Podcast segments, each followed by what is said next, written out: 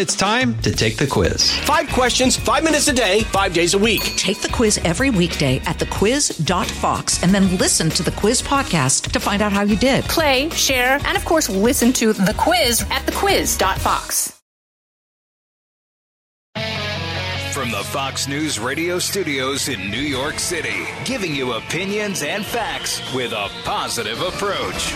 It's Brian Kilmeade.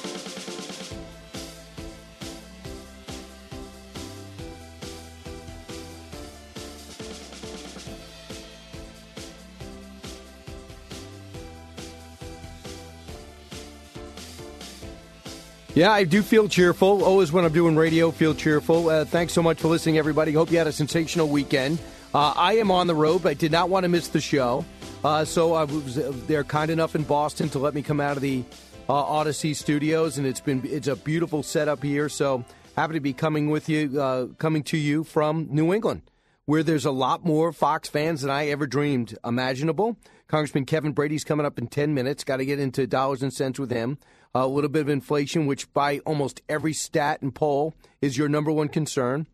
And then Michael Waltz will go inside the war and uh, inside uh, somewhat of a war in the Republican Party. And how much is on the line for Donald Trump uh, over the next few weeks? Because he endorsed so many candidates, many of which were underdogs. And if they get close, does that look for Donald Trump? If, if they were leading and, and they lose, does that look bad for Donald Trump? How will they affect whether he runs or not? So let's get to the big three.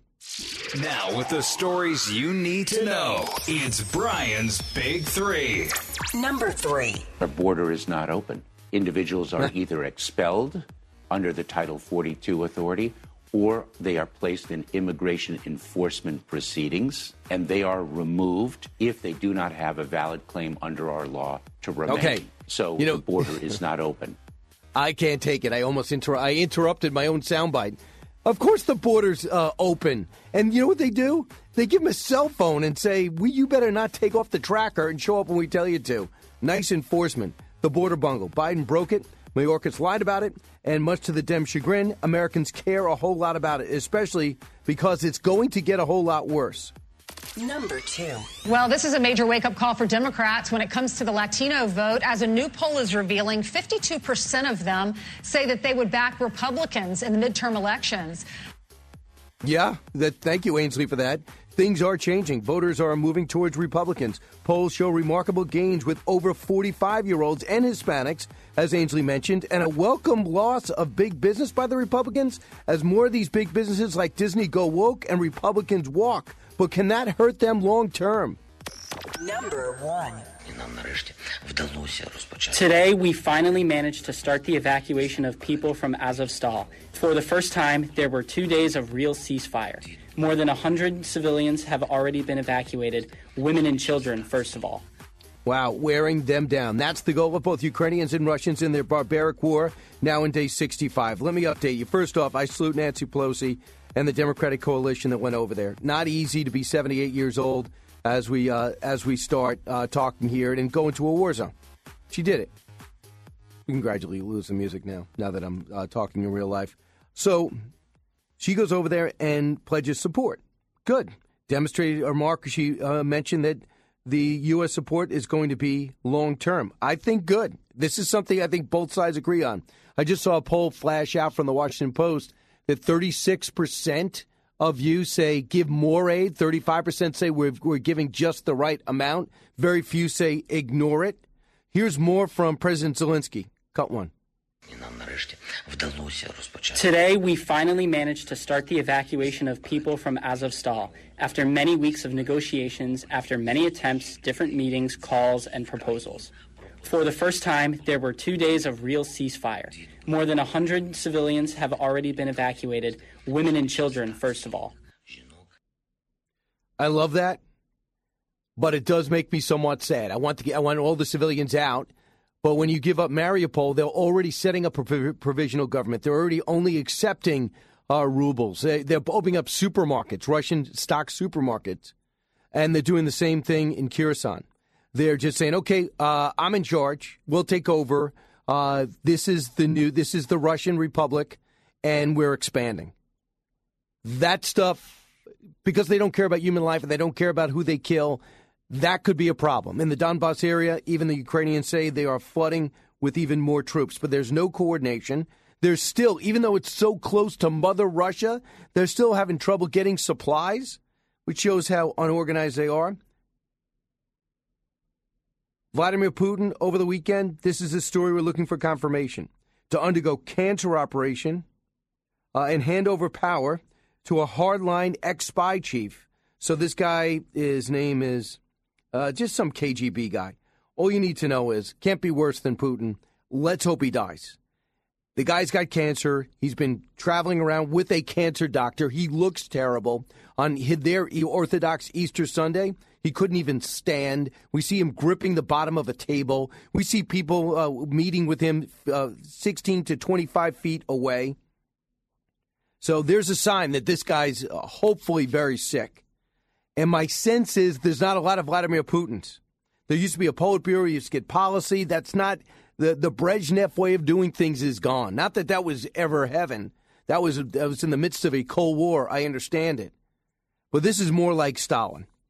My hope. So, as you mentioned, the good news is there's evacuations, uh, evacuations underway. There's also rumors, uh, and most of them prove true. The Ukrainians took out two ships uh, using some of these suicide drones. That would be great news. There's also rumors of them blowing up some weapons depots in uh, Russia. That would be even better news. I'll talk about that in detail with uh, Michael Waltz, who's on the ground, former uh, former Army Ranger. Russia has an advantage in the Donbass uh, region because it's smaller and they were there already. But the Ukrainians still are, are, are not allowing the Russians to surround them. So every time Russia goes to do that, they poke through. And every time they try to dominate a city like Kharkiv, again, they lost. So they're beginning to pull back there. So I don't know how they get out of this. It's costing us another 33 billion. They'll vote on it again today, and I hope it gets green lighted. But the Russians have made a terrible play in denying Bulgaria, Poland gas and oil, and now Germany say pay me in rubles or don't get it at all, and the rest of Europe. There's a rapid push to go to Turkey, go through Turkey, go to the Mediterranean, uh, go get natural gas from United Arab Emirates and there's places in Africa that would be great customers.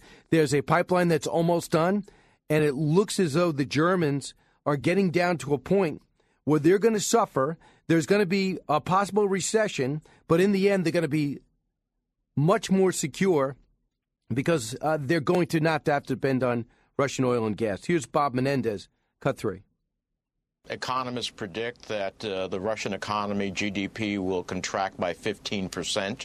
Uh, that wipes out 15 years of gain for Russia. Uh, even Russian economists say that it will have uh, 10 percent of GDP loss. Uh, that's a that's a huge blow to Russia.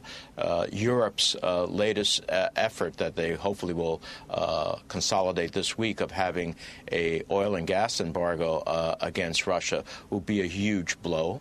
Uh, and so, as someone who has been the author of many sanctions, it has a tail to it. It takes uh, some time to have an effect, but it is having an effect. And I think what's having even a bigger effect uh, is the West's commitment to Ukraine. This is a test for the West uh, whether or not we will allow a country, in this case Russia, led by Putin, uh, to ultimately violate the international order and erase the boundaries of a country by force. I just don't understand what Russia's thinking. This is the only thing they have to finance their war and to feed their people. And yes, they have Europe over a, battle, a barrel to a degree. But look what Italy has done. Italy is actually opening up deals now with Algeria and other African nations and Azerbaijan uh, to get natural gas. The plan will be to take some time to ramp up, but the country would be uh, the least vulnerable uh, to, in the short term, to Russia, but in the long term, not at all. Instead of buying oil and natural gas from Russia, where production costs are very low and the pipeline transportation is cheap, Europe must now turn to the immediate term to more expensive alternative places, like, get this, the United States, which until seven years ago had no gas facilities at all. Remember, what Robert O'Brien told us. Robert O'Brien said they had a deal to put a pipeline right into Portugal of natural gas that would fly right through all of Europe. They had an environmental issue with the French uh, on the in the Pyrenees Mountains. We think that is evaporated. So if there is a will, natural gas burns clean. We could be their number one supplier. There'll be some heartache. There'll be some high gas prices. You probably can't use air conditioning the way you would like to, like, for example, California is experiencing right now. But if in the long term, civilians live and your security is enhanced because you don't have to depend on an evil renegade nation, doesn't this work for you? Yes, explain that to your people. So uh, Italy's on the fast course. They're going to Angola, Nigeria, Republic of Congo. Evidently, there's some natural resources there we can develop. And if we can talk to Saudi Arabia, they could help in the near, near term. Listen, that was just one part of what we're going to be talking about. When we come back, uh, what's going on with inflation? What is the best way to get it back? Why is Nancy Pelosi still talking about Build Back Better? Nuts. Another four trillion spent. Crazy. They were kidding about it over the weekend uh, on the at the White House Correspondents' Dinner. No joke when Kevin Brady joined us. Then after that, Michael Waltz. You're listening to the Brian Kilmeade Show on the road in beautiful Boston. Back in a moment. Expanding your knowledge base. It's the Brian Kilmeade Show from the Fox News Podcasts Network. I'm Ben Domenech, Fox News contributor and editor of the Transom.com daily newsletter, and I'm inviting you to join a conversation every week. It's the Ben Domenech Podcast. Subscribe and listen now by going to FoxNewsPodcasts.com.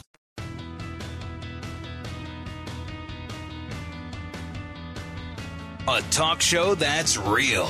This is the Brian Kilmeade Show. I was an immigrant rights activist for 20 years before coming to Congress, and I have consistently seen these, you know, xenophobic attacks by immigrants, by Republicans on immigrants.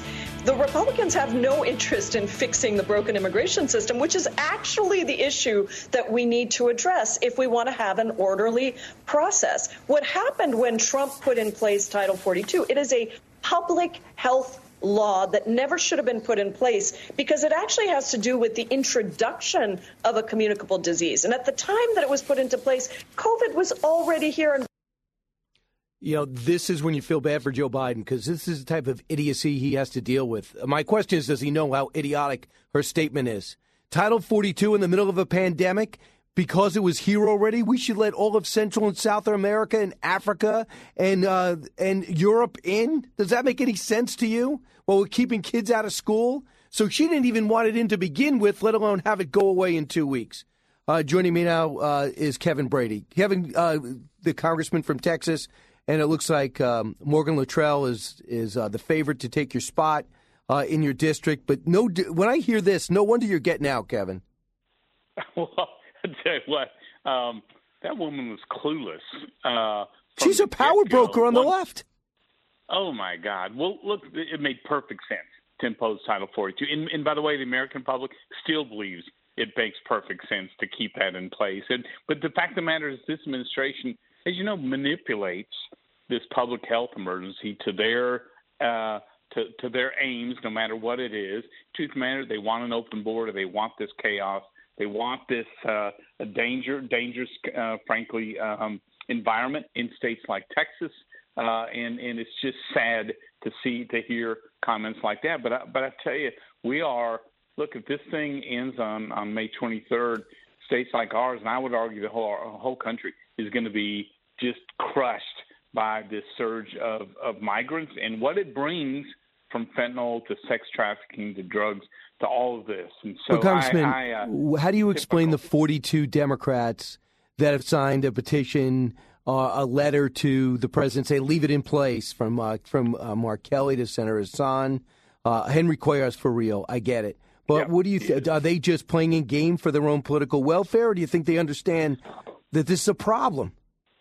I think the problem, Brian, has gotten so huge and and so that you can't ignore it that it is driving their constituents to demand that that stay in place, and they're going to get a chance.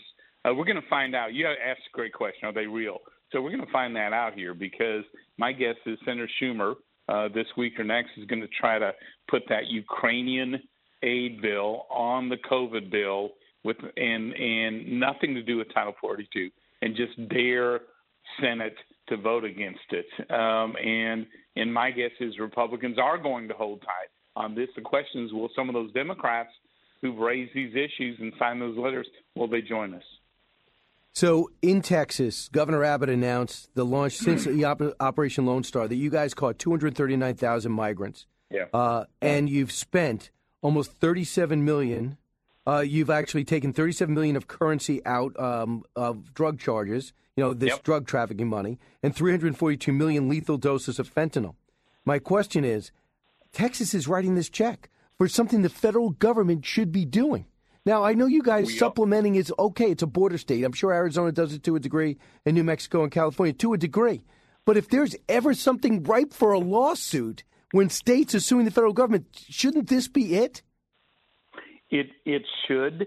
And Texas, by the way, is spending billions and billions of dollars to try to secure the border when this when this president won't. In fact, uh, Governor Abbott and our leaders, uh, Lieutenant Governor Patrick and, and uh, Speaker Field, you know, they they're adding another half a billion dollars to to uh, to keep Operation Lone Star going because we have to, and especially in face of ending Title 42, you know, we've got to do everything we can. The government, I, Congress owes Texas the money for in Arizona, any other border state, for doing the job that that that Biden simply won't do, and it is it's a huge amount of money, Brian. But we've got to do it. We've got to do it.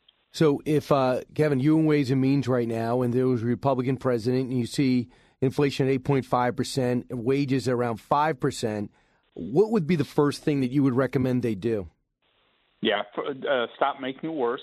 You know, stop the stop the spending and get all those COVID era programs on spending out, out of the budget.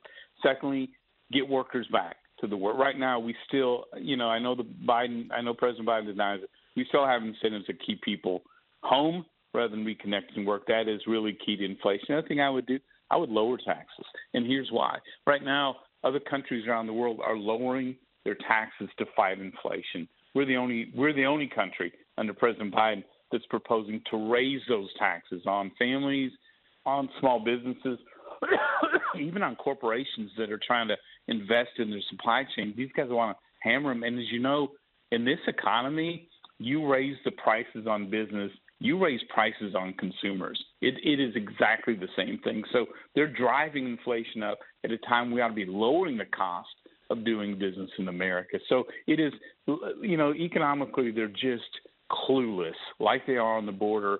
But the problem is, look, we saw it was shocking, Brian, to have the economy shrink, you know, last quarter, uh, and there's a chance it'll shrink again next quarter. The question isn't are we headed to a recession? The only argument is when does it happen? And it's all fueled by President Biden's spending and um, and policies. You know, just it's driven inflation up in a major way. Real quick, uh, there's a, the Democrats were warned by their chief pollster that they're losing faith with the American people on the border, crime, and inflation. So they know what their new strategy is: bring up Donald Trump and say how much better we are off without Donald Trump's policies. Do you welcome that argument? You know, yeah, bring it on, uh, because uh, the American people know differently. It is miserable for folks. You know, for families who are spending five thousand dollars more to break even, their neighborhoods aren't safe. It's to fund and now disarm the police stuff, the border issues, and all. Look, they've really they've lost faith in his in in President Biden's leadership of this country, and I know the Democrats want to keep focusing on Trump, but he's not on the not on the ballot. I know. Barack Obama essentially got reelected by saying Mitt Romney's the worst person on the planet. Looks like they're going to tap back into that strategy. Uh, hopefully, Republicans are smart enough to have, have a counter argument. Kevin Brady, thanks so much.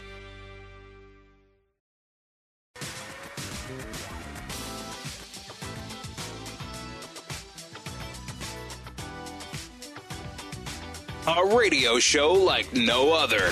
It's Brian Kilmeade. We see that the Biden administration continually announce laundry lists full of weapons. There was another one that the president announced on Thursday.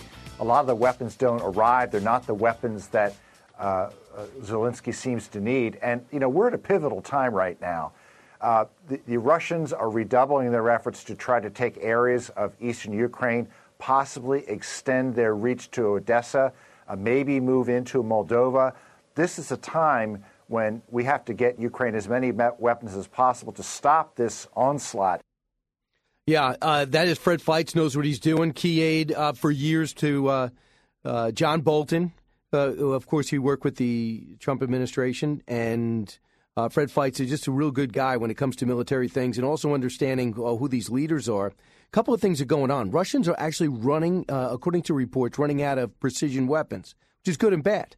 You run out of precision weapons, you start using what they call dumb bombs, just dropping in a vicinity, which is a waste of money, time, but it also just I'm not saying they in, in they don't intend sometime to kill civilians, but now it's virtually guaranteed. So the Ukrainians are penetrating into the Russian border area. They're starting to blow up depot areas. Uh, the Russians are not having the success. They're behind even their Donbass operation, but they are doing damage. Imagine just saying, I, I can't take over this club, but I'm going to go in the club and I'm just going to wreck the place. And you, you still have the lease and you still have your staff and you look around and go, this place is destroyed. And that's why Zelensky is the perfect guy with the perfect face to say, I have to have that aid coming in. I have to have those weapons coming in. And uh, and he, with his charisma and with his charisma that he's been able to do, and the way he's been uh, uh, pushing back uh, against Russia, and the way his people have been fighting, has been the best uh, uh, postcard for that. Michael Waltz is with us now. yes, Congressman, welcome back. Yeah. Hey, Brian. Good to be with you. So, uh, looking in this area, first off, on something you don't know directly, but you might know indirectly, are we to believe this story about Vladimir Putin having cancer surgery? I, you know, I don't believe anything coming out of the Kremlin. uh, I, am looking forward to actually getting the reporting and the and the intelligence of what we know, but but I wouldn't take anything at face value, Brian. All right, here is Nancy Pelosi in the in Kiev yesterday. Cut two. Do not be bullied by bullies. If they're making threats, you cannot back down. That's my view of it. That you, you we're there for the fight, and you cannot, uh, you cannot fold to a bully. And that is Nancy Pelosi. She's not speaking from Kiev. She was speaking from Poland there, but she did get to the war torn capital. I give her great credit for this, don't you? Yeah, look, I give her credit for going. I think it, frankly, was really a shame uh, that the Secretary of Defense, uh, Austin, and and the Secretary of State kind of snuck in and snuck out in the middle of uh, in, in the middle of the night. We need to have our senior officials there standing with with Zelensky uh, and and and with Ukraine and making that uh, known. Uh, I think our embassy should have already been uh, reopened there. Uh, the the United Kingdom is doing it, and of course we're following along like the administration has done since the beginning of this thing. But I would have loved to have been standing in the audience, Brian, and asked Speaker Pelosi where was she in such a forceful way before the war I when hear you. so many of us were demanding that the uh, sanctions be in place beforehand, that the weapons that the Ukrainians were begging for be provided back then. So the Russian Defense Ministry said on Sunday that it struck 800 targets across Ukraine, uh, including a hangar in the port city of Odessa that was said to be storing yep. weapons and ammunition delivered uh, to Ukraine by the United States. What, what do you know? Well, that that wouldn't surprise me. We know the Russians have been increasingly trying to target uh, the aid deliveries coming in. It's going to be very, it's going to get very interesting if they start going over the border right? Uh, that's when we have an escalation with NATO. Uh, so we'll see. Again, that was according to the Russian Defense Ministry. I believe it about as far as I can throw it. Uh, and and when I can, uh, uh, you know, get to DC and actually get the reporting, I'll loop back around with you. Um, Congressman Mike Waltz with us. Congressman, the other thing the Russians are doing is taking Mariupol and they're saying, okay, uh, rubles is now the currency. The supermarket's going to be Russian. Uh, I am now in charge. We're going to get the Ukrainian yep. flag down. Same thing with Kherson. What's the That's significance right. of that? Well, they're essentially trying to do to that land bridge area uh, and the area that they've expanded out of Crimea with what they've done with Luhansk and Donbass since 2014. Just absolve it. This is step one of absolving that area into Russia uh, and uh, it, it's it's just a it's just a shame to watch this unfold in real time. What the Russians are going to continue to do is just take bite out or bite after bite. And if our goal is just to get Zelensky back to the negotiating table, if our goal is to essentially give him enough to play to a tie, Putin will uh, will take as much as he can, consolidate, absorb it into Russia, lick his wounds over the next four to five years, and be right back at it uh, in the future. We have to give Zelensky everything he needs to win, and we can't be afraid to help him drive Russia out of Ukraine. That means helping Ukrainians go on offense. Uh, and that's why you're seeing so much nuclear saber rattling uh, from Putin because he wants to deter us uh, from doing that. The other piece, Brian, is we've got to get serious about the sanctions. Uh, I'm sick and tired of the administration patting themselves on the back uh, for this unified response against Russia. The only people that are unified are the United States and Europe, but China, India, uh, Brazil, South Africa, most of the Middle East uh, are all still doing business uh, with Russia. That's why the ruble has recovered. That's why their economy is still going. Uh, and meanwhile, the, to the extent we have sanctions in place with Europe, there's back doors and there's exemptions for energy and for Russian gas where they're bringing in billions per week. So I think the administration is way overselling uh, the the the effect of these sanctions because there there are enough holes in them. Uh, you know, they look it looks like Swiss cheese. But Congressman, why don't you guys draw up something tighter and submit it and show them exactly what to do and, and let them turn it around because the American people are behind. 36% said they're in for more weapons. 35% say they fully support arming Ukraine. Very few are against it. This is an opportunity now to say, this is what we're doing. This is what we could do. Brian, to answer your question very directly, the reason we don't is Nancy Pelosi's in charge of of, of the House of Representatives. So that's why I go back to I wish I were standing there to ask her why wasn't she t- so tough beforehand, uh, and where's this tough talk when it comes to to the sanctions? Couldn't you present it and just say this is the Republican sanction idea? Uh, yes, we could, uh, but to get to the floor uh, for a vote, it takes her it takes her to agree.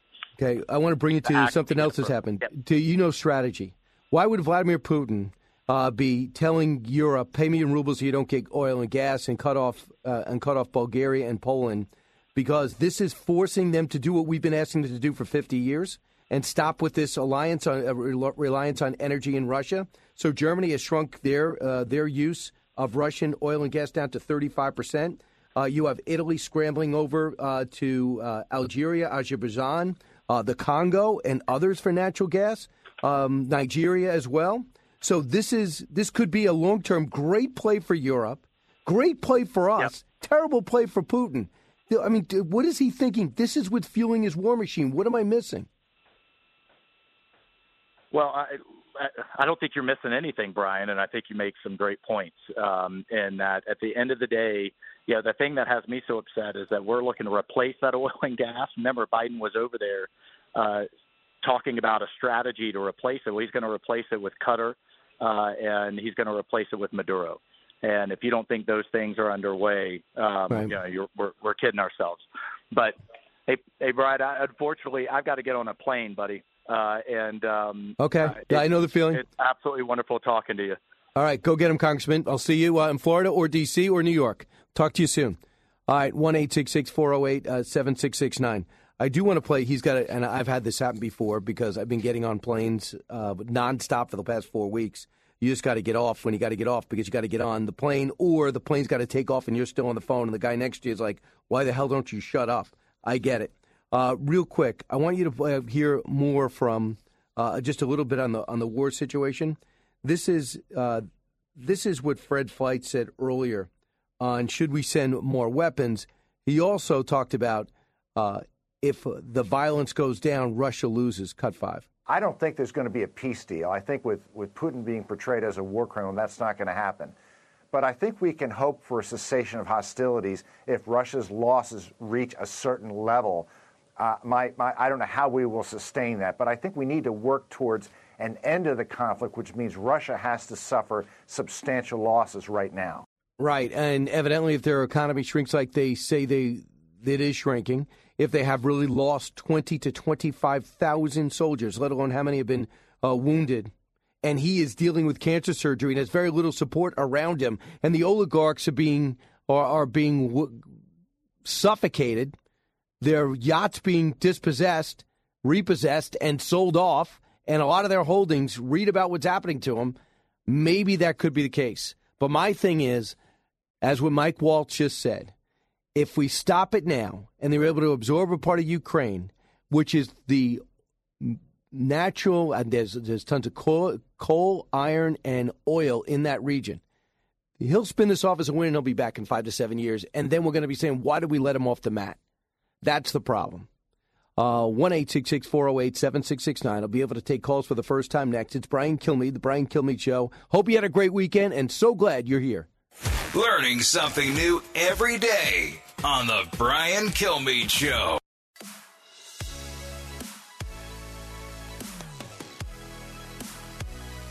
The more you listen, the more you'll know. It's Brian Kilmeade. As you all know, President Biden's lack of a filter does get him into hot water sometimes. You know, last month he caused a huge international incident saying that Vladimir Putin should be removed from power. Was very, very upsetting to Russia. Yeah, until someone explained to them that none of the stuff Biden wants actually gets done. Yeah, I, I thought he was great. I did. Uh, out of all the comedians that I've seen that I remember, I wasn't there. I we had a show to do Saturday. One Nation. Thanks for watching. And then afterwards, I watched a lot of it, and he was good. I thought he was really good, and it was conversational. It wasn't read joke, read you know, set up joke, set up joke, set up joke. I thought it was really good. Some of the stuff didn't work, but I mean, to do that job is almost impossible. Uh, I thought his remarks at the end were not sanctimonious. They weren't scolding. I thought they were accurate. And I think people, uh, that backs up my thought that this whole Ukrainian operation, this whole war that we're seeing, that people just want to fight for freedom, as imperfect as their democracy is, and people talking about the factions and people being paid off, I get it. But it's that transition from the oppressive being a vassal state to Russia uh, since the 90s and the constant disruption from Russia, who's jealous of their look of their uh, purview to the West.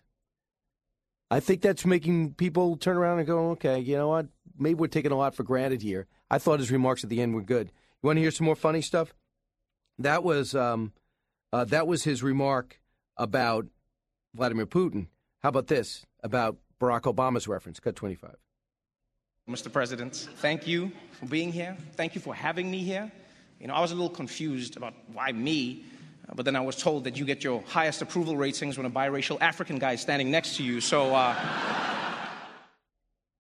funny, right? Um, I thought it was funny. Uh, how about this? Cut twenty seven. MSNBC, can I just say you guys are doing great work? You know, I, I love watching your shows. You know, when Trump was in office, your shows were all about how bad he was. And now that Biden's in office, your shows are all about how bad Trump was. Consistency is important. We appreciate that. We really do. Pretty accurate. Marty, you're listening on the Fox News Radio app. Hey, Marty. Hey, Brian, good to talk to you. I wanted to weigh in on this Ministry of Disinformation that the Biden administration has set up. I think what it really is is a very clever scheme so that now they can use tax dollars to actually campaign to these groups that they feel they're in trouble with the African American and the and the Spanish or the Mexican uh, groups that they're starting to hemorrhage uh, support from. So they figured out how to use tax dollars to do their campaigning. Can you expand on that? I don't, I don't think I follow you. Well, they said this Ministry of Disinformation is going to be used to combat disinformation to these particular groups. Is that not right? So they're going to be, this Ministry of Disinformation is going to have a budget that they can use to send out information to people to combat what they see as disinformation, well, which of course will be anything that doesn't support the Democrat point of view, right? Yeah, I mean that would be so flagrant; it would blow up in their face. And by the way, uh, those those minority, uh, the minority portions of our country, not that they they have one person speaking for them when it comes to Hispanic, blacks, Asians, but I think they they don't want to be pandered to. And if you're going to be saying we're going to shield you from this information as if they're their parent, it doesn't go well. And do you see how he's hemorrhaging Hispanic votes? Do you know 52% surveyed in the Washington Post poll, 52% said they're more likely to vote for a Republican, 39% than a Democrat? If you ever want to see Democrats crack down on the border, maybe now we'll do it when they realize the new voters coming, the, the people sneaking in will eventually be voting Republican. So about disinformation, I should bring that up. So Secretary Mayorkas tried to do some damage control after his hideous hearings, where he has nothing to defend except for the terrible job he's doing for uh, and the lack of policies Joe Biden is putting out. Here's what Secretary Mayorkas said about his disinformation board. Cut 17. There's no question, Brett, that we could have done a better job in communicating what it does. We address disinformation that presents a security threat to the homeland. Disinformation from Russia, from China, from Iran, from the cartels. Our work does not infringe on free speech. Okay, so does not infringe on civil rights, civil liberties. It's not about speech. Well, it's about the connectivity to violence. Hmm. I mean, that should be the State Department. He's describing attacks from the outside to the inside. Homeland Security is the Hunter Biden laptop. That is outside, so you're going to make sure that that is sidelined again? The next Joe Biden scandal, the next Barack Obama, Nancy Pelosi, Susan Rice scandal? It could it be Russian disinformation? It Will take another two years of examination for you to realize it wasn't? And I'm just wondering, does this play into this? You remember Barack Obama gave that speech at Stanford a few days ago. Cut 20. Now, the good news is, is that almost all the big tech platforms now acknowledge some responsibility for content on their platforms, and they're investing in large teams of people to monitor it. Given the sheer volume of content, this strategy can feel like a game of whack a mole. While content moderation can limit the distribution of clearly dangerous content, it doesn't go far enough. But I also think decisions like this shouldn't be left solely to private interests. These decisions affect all of us. And just like every other industry that has a big impact in our society, that means these big platforms need to be subject to some level of public oversight and regulation. Coincidence? That's the topic that Mayorkas happens to sneak out during testimony. A week earlier, Barack Obama at Stanford gives that speech about disinformation. Are they all linked? Why possibly? Look, there is a problem on social media.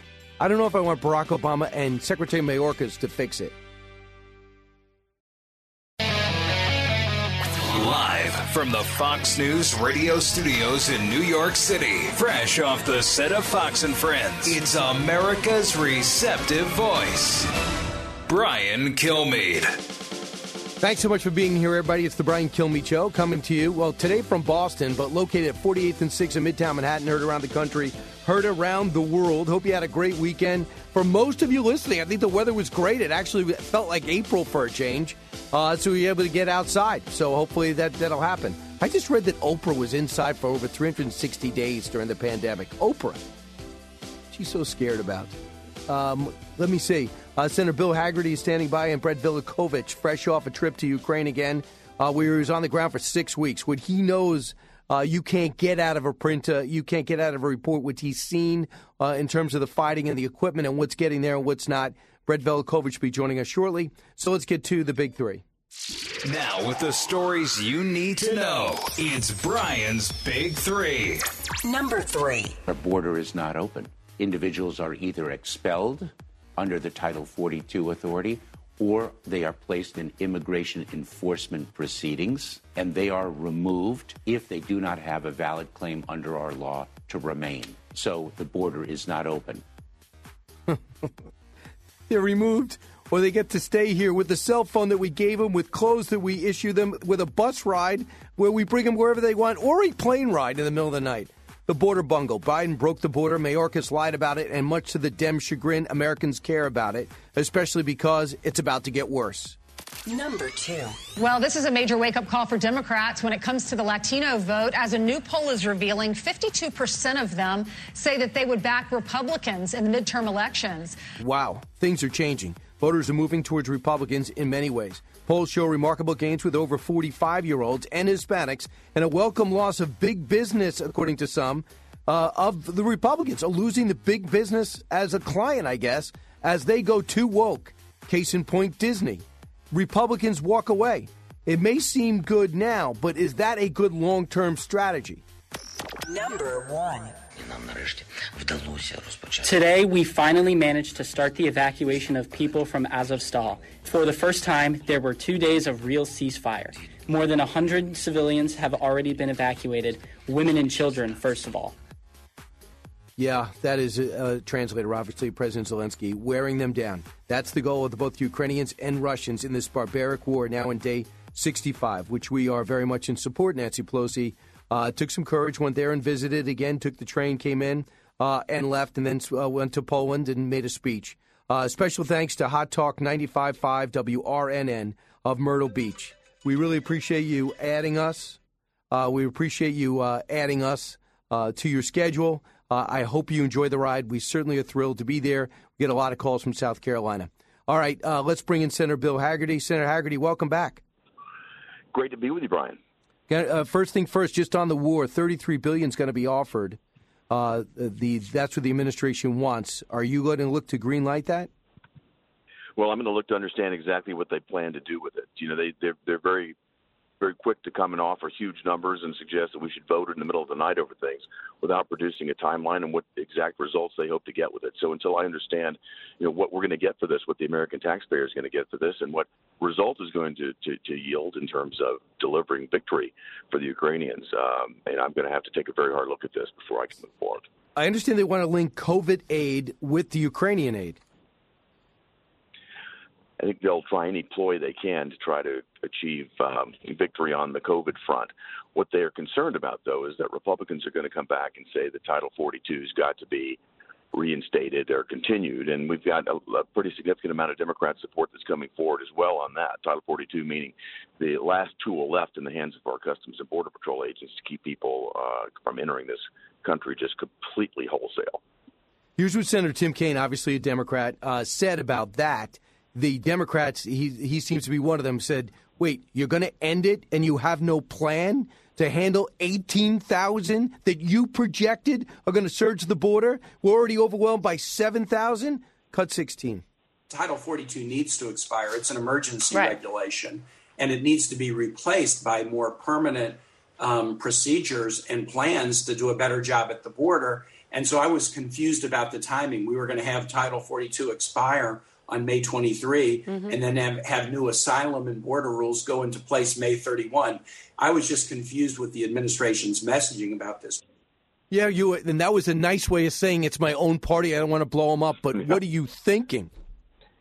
Well, it's unbelievable. I, I led a delegation down to our southern border uh, the early part of April Brian, and it's just a travesty what's happening there. You you would not believe the you know the, the human misery that's occurring on our border right now. The Mexican drug cartels have complete control of Mexico's northern border at this point. They're working in harmony with the Chinese Communist Party. They're bringing fentanyl and its precursors over and working together in tandem to produce more deadly drugs that they're flooding across this border and killing Americans. We have more people dying in my home state of Tennessee this month than we did last month, and that has been the case ever since Joe Biden took office. Uh, what they've done is they've turned every town into a border town. And what Senator Kaine is saying is right. There needs to be a plan. Well, I can tell you there's already an obvious answer that's put in place the migrant protection protocols, the so-called stay in Mexico policy that President Trump negotiated, very hard fought. It took a long time to put that in place, and it was working. You've got to remove the incentive for people to come to the United States. When you force them to stay in their own country or in a third country while they seek asylum, and you stop, catch, and release, you bring the flow of illegal immigration to a to a trickle. Well, put it this way: you know, you have a socialist leader of Mexico, who the president uh, Trump at the time said this has got to stop. He had a series of meetings. They put Marines on their southern border. Remain in Mexico was put in place. And so good was their relationship at the end. It was the the Mexican leader was probably the last uh, ally of ours to acknowledge that Joe Biden won the election. And he said that Donald Trump has always been fair and honest with us. We've never had relations with Mexico like that. So whatever we would do with the Remain in Mexico, now that we understand there's 150,000 would-be illegal immigrants waiting to come, they do not want to do what a judge told them to do, and that is to reinstall the Remain in Mexico policy. But they're doing it reluctantly, haphazardly. But my fear is with that telecall that they had last week that Joe Biden will muddle his way to get rid of it. Yeah, I'm I'm very fearful of the same thing. You know, just as you said, Brian, the Biden administration has been delivered a court order to reinstate the migrant protection protocols to force these people to apply for asylum in their home country. To stop this, they will not execute it. Uh, this is a lawless administration, and they have no oversight because the Democrats have control of both the House and the Senate. I do believe that'll change in November. But in the meantime, we're going to see an avalanche of human misery across that border on the 23rd of May if Biden continues with this plan to lift Title 42 again, which is the last thread of of, uh, of ammunition that our border patrol agents had to stop this massive flow. When I was down there, though, uh, you know, I heard I heard the clip from Secretary Mayorkas saying that the border is closed. That is not true at all. We saw people flooding across the border. All they do is they turn themselves in. We saw a group of of uh, people coming from Cuba. They came and asked us, "Where's the border patrol agent?" Why is that? Because that's step one to get their free ticket and cell phone to move on into the United States. It's shocking that Mayorkas would have the gall to say what he said. And by the way, uh, for people to say that it's not going to be a big deal, the Honduran foreign minister came to Washington and told Fox that they expect a massive uh, influx of illegal immigrants into our country from Honduras. So they're telling us this is going to happen. They can't do anything to stop it. We have to threaten them by retaking aid back. And when we give them aid, we got to make sure it gets to the right people, not in the pockets of these leaders. This is stuff that we've been over for 20 years but it doesn't seem seems like Joe Biden is surprised that we even have a border.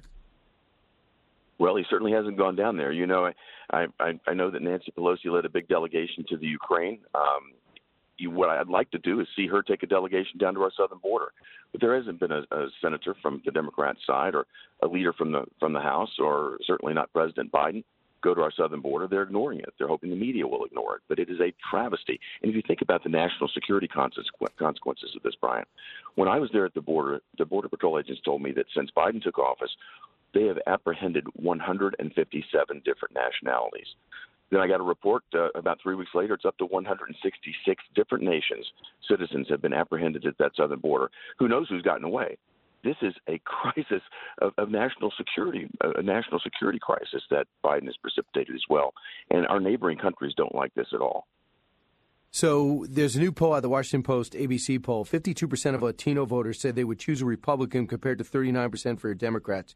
Democrats also trail in voters under 45, with 50% saying they would choose a Republican compared to 40% who said they plan to vote for a Democrat. But when it comes to the generic ballot on Congress, it looks like the Democrats have a, a one or two point advantage over you guys. Does that concern you? Well, I think the Hispanic voters here in America are going to continue to move our way because anybody that uh, lives here in America properly, that got here legally, respects our nation. I think wants to see our nation remain strong. Uh, what they're witnessing happen at our southern border, I'm sure, is discouraging them to, to you know, to, to to an incredible measure. Uh, the Democrats have always tried to hold them out as you know, hold themselves out as the party that's going to be representing the, the Hispanic population. That's just not true. From a value standpoint, from a principle standpoint, from preserving the American way, that's not the case. In fact, many of these people uh, who have migrated legally came from countries that do have socialism. They know what failed policies the Democrats are pursuing right now, and they're going to move, continue to move in favor of Republicans. I'm certain of it. Well, we'll have, I, yeah, I guess we'll have to see. It's going to be a lot to do with the next six, seven months. Uh, when when Senator Kelly uh, when Senator Hassan uh, and others uh, come down and say, I'm concerned about the border. Senator Hassan of New Hampshire did a ad in front of the border wall saying we got to reinforce our border. These are Democrats. Are they sincere? I mean, there's up to 42 of them signed a letter saying they're concerned about uh, Title 42 and what's happening at the border. What do you think is really happening there? A guy like Henry Cuellar, we know he feels this. He, we know he believes it. Yeah. What about the others? Yeah, he lives it. Yeah. I think the others are, are reading the polls, Brian, and they realize that they are going to be gone in November. So they're moving away from the Democrat Party far left position of just massive illegal immigration, uh, no borders. Uh, this is not what the American public wants. This is not what voters in New Hampshire, Arizona, and many other states that have Democrat senators uh, want to see. So they're reading the polls and they're thinking about their own survival. And if they don't wake up and if they don't get their colleagues to actually come down and experience what I did, uh, they don't actually come down and see exactly what's happening. This is not about doing a photo shoot in front of a wall. This is about going down and seeing the human misery that's coming across this border. I'm talking about young children, mothers, young girls who have been in, in transit for, for months trying to get there who have been abused severely. And those people are just being used as fodder by the cartels because they're using them to basically overwhelm the Border Patrol agents so that they can then shove the fentanyl across Right. the border in their, their normal channels. It's it's just a disgrace. So Trump was throwing everything at the border, firing people, and people were upset by that, threatening countries. People were upset by that. But at the end, he really got a hold of it. I went down there three times. Now they're getting 7,000 a day. Uh, back then, I think it was 3,500. I couldn't believe what I was seeing. I was seeing Border Patrol captains and officers being forced out of their offices who are picking up migrants. While I'm doing stand ups, they were turning themselves into, while I'm doing interviews, they were turning themselves into them. I get back to their base and I see a bunch of guys throwing up these tents in order to put the families in. I walk inside, and that area should be holding maybe 50 people. It's holding 150 people, which look like mini prisons because we want to protect the kids from the adults. I had I had minor PTSD. I could not stop thinking about this scenario. And I can't believe I, I can only imagine how bad it is now. Did you feel the same way? You couldn't shake Brian, what you saw? Yeah, I, I, I did, Brian, and I tell you who else I feel sorry for. It's the Border Patrol agents themselves. They signed up to protect our border. They didn't sign up to be processing people as rapidly as they possibly can as they illegal as, Yeah. as they illegally uh, come across that border. They are so demoralized. And I was actually there on the Friday night when the change of the, the, the, change of shift occurred. The night shift came on, and the, the the leader there told the whole group in the evening muster that President Biden has determined that he's going to lift Title 42 effective May 23rd. You could have you just could have feel the pall of, of discouragement and despair fall across the room, Brian. The very last tool that they have at their disposal is being taken away.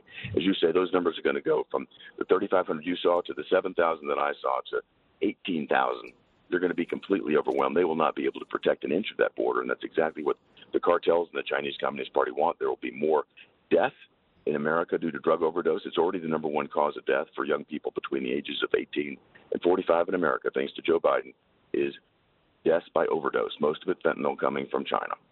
Uh, I'm talking to Senator Bill Hagerty uh, of Tennessee. He's on Foreign Relations and Appropriations. But do you want to know uh, how far uh, off the reservation the Democrats are? Listen to what Joe Biden has to deal with. This is uh, this is Congresswoman Jayapal on the same thing we're talking about. Cut 13. I was an immigrant rights activist for 20 years before coming to Congress, and I have consistently seen these, you know, xenophobic attacks by immigrants, uh, by Republicans on immigrants. The Republicans have no interest in fixing the broken immigration system, which is actually the issue that we need to address if we want to have an orderly process. What happened when Trump put in place Title 42? It is a public health law that never should have been put in place because it actually has to do with the introduction of a communicable disease. And at the time that it was put into place, COVID was already here. And I mean, have you heard of heard of such idiocy? It's unbelievable. You know, Brian, I have actually introduced legislation to expand uh, Title 42 because if you think about the number one cause of death, again, for, for young people between 40, age 18 and 45, it's drug overdose. And so we've actually put in place legislation that will expand and strengthen Title 42 if we are concerned about people coming across the border who may be trafficking in drugs that could lead to overdoses. That's a public health concern that's very real. Again, I've got to get Democrats to take this and support it, but we need to keep protections in place at that border. The migrant protection protocols are the most obvious ones. Uh, Joe Biden has walked away from that, but we should we should put pressure on them at every turn to bring some sort of Yeah. Senator Hagerty, thanks so much. Appreciate it. I understand it. And I'm just going to add this. She says, well, this, since the pandemic was already here, why, we, why were we stopping people from coming here? Do I need to even tell you how stupid that is? When we come back, I'll take your calls 1 408 7669. Brian Kilmeade Show. So glad you're listening. Keep it here.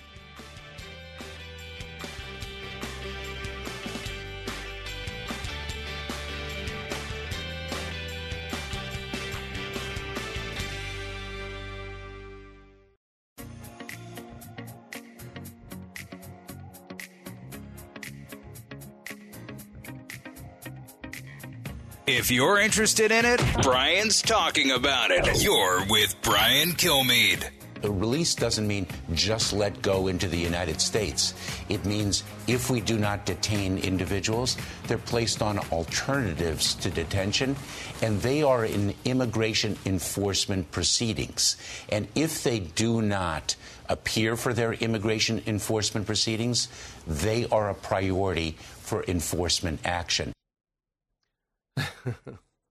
so let me understand this. What he's telling you in a condescending way, that is Homeland Security Secretary Mayorkas, when you come across and you go ahead and this is my case, this is what I like to do. Okay, I'm going to process you. I'm going to give you a cell phone. I'm going to give you an ankle bracelet. I'm going to give you a desk appearance when you come back. Now, if they don't show up or they throw the cell phone away, we're going to ask ICE to go after him. Really? ICE, which has been defunded and been told basically to stay behind the desk, the few people that are left there. Remember, ICE is the enemy for the for the way left, not for the uh, not for the logical left. So that's what he's saying. If we're before we expel you, we're going to look at your situation, get you in front of a judge. You can stay until you get there. He claims 84% show up and call in. I would love to see a second source with that because I believe nothing this guy says. Brian Kilmeade Show. When we come back, I'll be joined by Brett Velicovich. You want to know what's happening in Ukraine? Really happening? He knows. He'll share.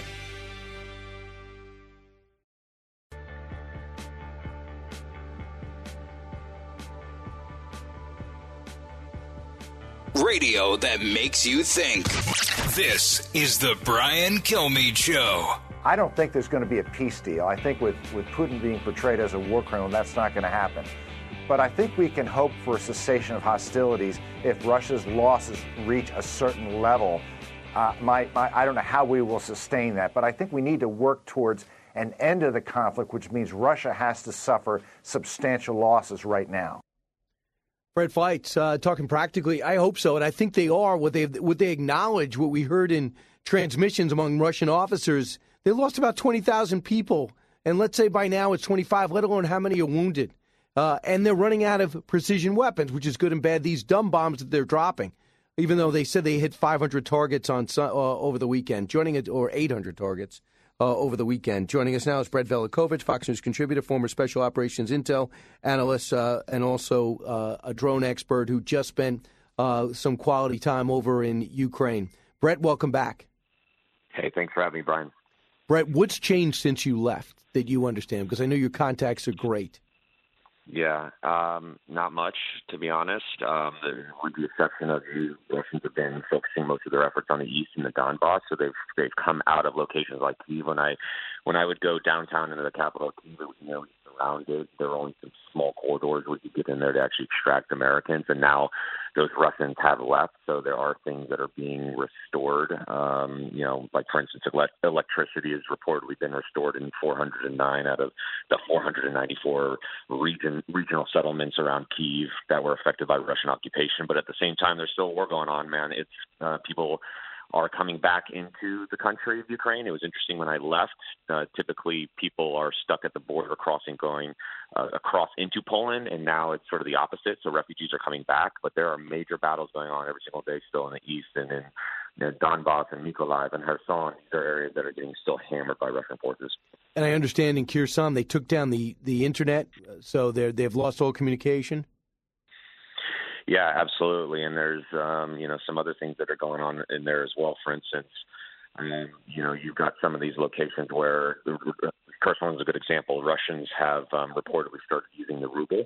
They've been making the occu- occupying officials introduce that there as well. Um, they've been claiming that uh, Ukraine has lost control over the, the Kherson region completely. You've got religious leaders and activists that are being targeted heavily. Anyone that's got connections to the government or media is being taken to Russia or at least Russian occupied areas in Ukraine where they're being tortured. A lot of them are just disappearing. There's a lot of brutal interrogations and things that we're getting reports on from, from the field that are taking place there. So um, by no means is, is this war over, um, but at the same time, it seems like Russians are suffering tactically, um, absolutely, as you reported before I jumped on. So, Brett, uh, the kidnapping, they clarified. Mm-hmm. They said the Russians, oh no, these people in the Ukraine are choosing to evacuate to our country. Uh, others who are more sober say they've been moved into islands where they're being interrogated or put in forced labor or into Siberia. No, it's disgusting. They, they've set up these filtration camps. Um, a lot of people are disappearing from these locations. They're lying to them. They're not letting medical aid get in there, and they're basically telling the civilians, "Hey, the only way to get out is to go through Russia." And so they're basically saying, "Hey, we'll we'll put you on this bus. We'll put you on this refugee bus." we'll take you to a safe area, and then they end up torturing and interrogating them. When you've got uh, on the west side, you know, of uh, the country, or, or at least in locations like Mariupol, you've got buses of uh, organizations that are just ready to bring food and bring medical aid in, and the Russians are blocking that from getting in. And it said, tell, you know, since they cut off all the media outlets in there, uh, most of the local citizens they don't know what's going on. In terms of the actual fighting, uh, do you feel as though those weapons are getting to the front, and the front is now further away, and the supply lines are more challenging, obviously, because it's moved out of the capital, right? So, do what are the people telling you? Are we getting the javelins there? Are we getting these suicide drones, uh, the suicide drones to the front? Well, I was I was talking today, Brian, on, on the network about uh, the javelins, and there's some difficulty there. Look, the further you go east into the country, the less and less weapons there are. Um, and that uh, has to do with the logistical supply runs that are going, and that also has to do with, I think, a little bit of incompetence on behalf of the U.S. administration. Uh, they're st- they still have no idea where these weapons are going. It's mind-boggling to me. This is information I'm receiving from some of the highest levels of government, Brian. It's not some soldier with a chip on his shoulder griping about uh, weapons aren't reaching the front line. This is top levels of the U.S. government dealing with lethal aid that are telling you directly they have very little insight into where these weapons are going. And it is so easy to account for these weapons if they really wanted to do it. They're coming out of Poland, they reach Ukraine, and there just seems to be a lack of uh, capability or, or will to track them. And right now, this is a war logistics. We need to get these weapons to the front lines as fast as possible. And uh, the fact that the U.S. administration doesn't want to account for this, and they're just saying, "Hey, there you go, Russians, uh, or, or there you go, Ukraine. You know, point you in the direction of the Russians and and have at it. The other thing is these javelins. Let's talk about this for a second. So we've got guys that are basically in the field, um, you know, using these javelins. And you got to remember, a lot of people in Ukraine, they've just turned, they've just become soldiers just within the last couple months. I mean, a good example is literally like a DJ that I deal with that was just a few months ago mixing beats in the capital of Kiev is now fighting for his family on the front lines with sniper rifles. He's got javelin missiles in his trunk of his car. And do you think this guy's trained on these things? No, he's not. You know, you've got thousands of these javelin missiles who have come in there to the country. They're they're making it, you know, in certain capacities to these guys, but then they're misfiring on the front line. They're not. They're that these guys don't have the proper training. These simulators that I've been talking about just in the last 24 hours that the U.S. government has stopped. They've stopped these uh, Javelin missile simulators from coming into the country, which are the things that you use to train people on them. Um, there's some leg- you know political logjam for the flow of these training devices into Ukraine, and those are the things that'll help train these guys who have just been conscripted to the military and the ones that are actually defending the gates into the rest of NATO. So um, it's it's still a bit of a mess. That's that's for sure. I mean, again, we're only still a couple months into this war, but there are a lot of things I think that can be fixed, especially logistically, to get more weapons in and faster. Well, number one, what would be the political logjam? Who would want? Who would not want a simulator on to train Ukrainians? Yeah, I think this has to do with um, that's, a great question, but I think what it has to do is the fact that they're worried maybe some simulator is going to get caught in the wrong hands. But you've got thousands of javelin missiles in there. Why can't you? There, there. Are, we've been trying to guys in the ground have been trying to get two javelin simulators for months now to be brought into Ukraine before the javelin missiles arrive, and they cannot get it in. And they're being told it's being stopped at the highest levels of government for whatever reason they've come up with as to why they don't want these things in there, which makes zero sense considering you have thousands of javelin missiles in there. What's what's the problem? And these things are misfiring. So they're the, the control of the CPUs in them. They'll be on the front line. They'll be firing at Russians, and they'll misfire. And then you have to take these Ukrainians off the front line to get them repaired. Which, by the way, there's not. You don't just take a javelin missile to a you know repair shop, an iPhone repair shop in the middle of the Kiev. You got to take it into Poland. So now you're taking Ukrainians who don't even want to leave the fight to another country to get these things repaired, and um, that part of that is not necessarily because they're they're faulty. It's because they're they, potentially they're not trained on them properly, and they're they're they're messing up the control systems on the inside of it. So. Um, get these simulators over there. Help me, you know, help us get these simulators over there, Ryan. Because like, why, you know, you again, you've got guys that are just became military soldiers that are being handed some highly technical equipment that in the end um, they could be more effective if they were taught how to use them properly. So, a couple of things. So, the Donbass region is going to be easier for the Russians to fight there, harder for uh, the Ukrainians to fight there because it's further distance. And I understand it's uh, a lot of open field. But isn't it also true that things are thawing, uh, that rains will come? and those tanks Yeah. are, go, are going to be forced to stay on roads or just be stuck? So weather is about to become a major, major issue. Watch this very closely, especially with the rains in eastern Ukraine. But that is to the disadvantage of Russia more than it is Ukraine. The Russians got these big tanks over there, and you got Ukrainians who are sort of smarter, and they're sort of like, hey, don't give me this up armored vehicle that's going to get stuck. You know, give me a give me a little Toyota Hilux, or let me take my own car in there, or let me take a different mechanism. And that's why that's why Ukrainians are killing Russians ten to one tactically because they're they're smarter about how they're moving. But the weather is a is a major issue uh, without a doubt. I think one of the other things that are be, are, are going to potentially become a an issue overall is the Russians have been recruiting foreign fighters from Syria now for months, and these guys have been getting trained in uh, Belarus. Uh, they've been brought into parts of Russia, and um, they've been undergoing training here for for the last uh, you know month or so. Tens of thousands of fighters. When did they start piping those guys in, if not already?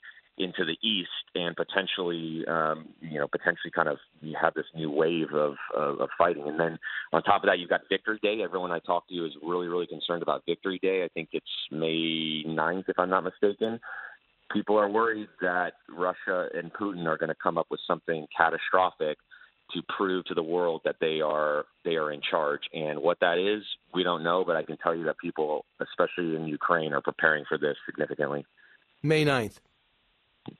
I believe it's May 9th, yeah. Yeah. So Vladimir Putin and the cancer surgery. If you look at this guy uh, that evidently the, the Daily Mail is reporting, if you look at him uh, over the last few times, he looks terrible. He doesn't even look like the same guy. I know he's doing some Botox or or something, but there's something wrong with him. And I do think this is not necessarily the Russian philosophy. It might just be him and a small nucleus of people, their philosophy. What do people tell you? Because I, I don't, I'm, I know you're more of a war fighter than you are an intelligence operator when it comes to Russia, and they have totally sealed off their country. But does it seem real to you? I think we have to look at his mental health. We've got to remember in the end that uh, Putin is a KGB agent. Okay, I started out in the intelligence community, uh, very, very young, and that has guided all, everything I've done going forward, and that guides him as well when he thinks about, about that. And so mentally, he he's going to want to win at any cost, and his pride is going to get in the way. His ego is going to get in the way of all that, and so people cannot underestimate him and sort of his mental health and what that will potentially do on the battlefield. And again, he's still go back, you know, decades. He's still upset about the Cold War, so I I'm really concerned about what he'll do uh, in in the future here. Especially, you know, you've got a madman that um, clearly um, will is telling everyone he's going to win at any cost, and so what that means, you know, only time will tell.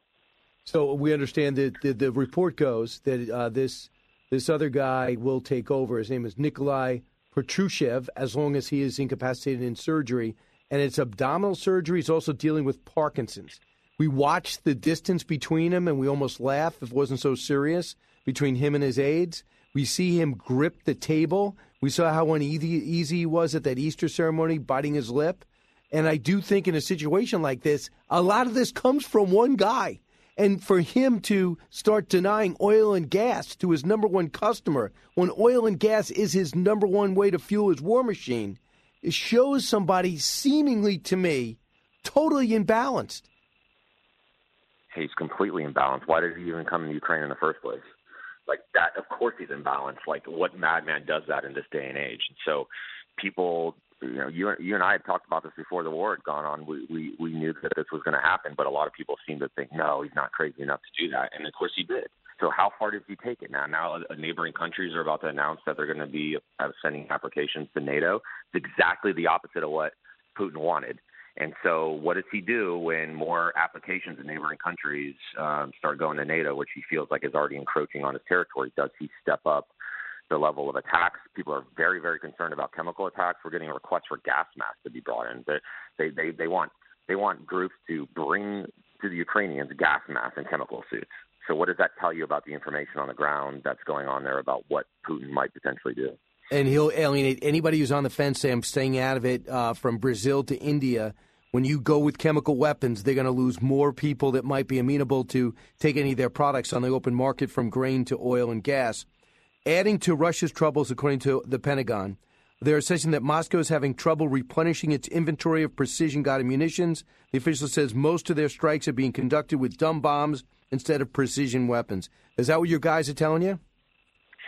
it's never been precise for them, and that's what I think has surprised so many people. Right? I, you know, I, I come from a military that is, um, you know, there's mistakes have been made, but for the most part, we're very, very precise with our targeting from the air. Russia, on the other hand, they just level a town. They have no, and that's why it's so dangerous to be in there. It's not like some ISIS guy with a sniper rifle and or an IED, you know, around the corner. This is artillery starts coming in on the front lines and you can't run fast enough to get away from it. It just levels it levels a city block, and that um, that kind of is part of their TTPs, to be quite honest. And I don't know if it's just that they don't have the ability to be precise or they don't care. But either way, it's incredibly dangerous because they are wiping these cities off the map. I mean, if you go into Mariupol, 90% of the entire city is just the infrastructure is just completely damaged. I mean, the reconstruction side of this thing is going to be, you know, going to be huge, and that's because they're not the Russians aren't being surgical in their targeting. They don't care if it's a woman, child, mother, father, Ukrainian soldier. It doesn't matter to them. They're just going to strike it and, and destroy it. That's part right. of their TTP. Yeah, uh, Brett, thanks so much. You're doing the hard work on a daily basis, and uh, your message is so important. Thank you. Thank you, Brian. You got it. Brett Velicovich, Fox News contributor, uh, intelligence operator. When we come back, I'll finish up this hour with your calls 1 408 7669. Happy to be in beautiful Boston, normally at 48th and 6 in Midtown Manhattan. Brian Kilmeade Show. Diving deep into today's top stories, it's Brian Kilmeade.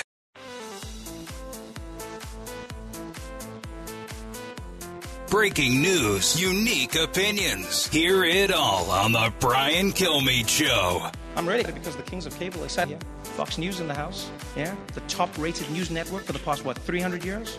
Killing it. And I know Fox has a bad reputation. I even feel you tense up now when I talk about them. They really do crush it. You know, I think they get a bad rap because it's a mixed bag. You know, they actually have really good journalists. It just depends on when you watch. Right? Fox News is sort of like a Waffle House. Yeah, it's relatively normal in the afternoon, but as soon as the sun goes down, there's a drunk lady named Janine threatening to fight every Mexican who comes in. You can't throw me out. I know the real president. You know, listen, I don't think that's that's funny. I mean, it's funny. I mean, obviously, I don't think it goes dark. Uh, Tucker, Sean, uh, Laura, fantastic. It's as good as prime time has ever been. People watch from all around. People that don't like them watch. They've done the impossible. Jesse also killing it at seven. So, but that's funny. You got to be able to laugh at yourself. What happens is people don't agree, and that's why they think it goes dark. I get it. I don't mean to disseminate humor, but I'm just trying to break up the difference between hate and humor. They got some good journalists. They've been killing it. Admit that, that that's the deal. Don't pretend that we're some marginal, uh, crazy network that says outlandish things just for ratings. So I just thought he was good. And I am not a Trevor Noah fan. I mean, I watch The Daily Show and I, I say to myself, what is happening to me in my life? There's got to be something else for me to do because there's nothing happening there. I mean, I watched him during the pandemic a couple of times. He wasn't even trying. So I don't even know why he was doing a show. I mean, his promos are terrible too, but he nailed it. And I also walked by in Orlando with a Magic play and it said sold out he had sold out an arena, I think of probably, I guess if you put a stage in the middle, probably 10,000 people. So I'm in the minority there. So I thought he was good. Uh, overall, it was the first time I saw Watch Correspondents' Dinner that I didn't go to that I didn't want to be there. And nothing to do with the pandemic. I'm just saying to myself, if I have a day off and they don't need me to uh, do a show, I'm not going to Washington and most of the people I want to talk to are at work. So I don't need to need to meet other people. I, I don't. I, it was the first time. Usually, I love going to those things, and there's always something to do and some some place to go. Unless Fox is having some exclusive party, which is which is good. But every day is like having a party over at uh, 1211 6th Avenue. You listen to Brian Kilmeade Show. BrianKilmeade.com. Get any of my books. I sign them and sell them. Live from the Fox News radio studios in New York City, fresh off the set of Fox and Friends, it's America's receptive voice, Brian Kilmeade.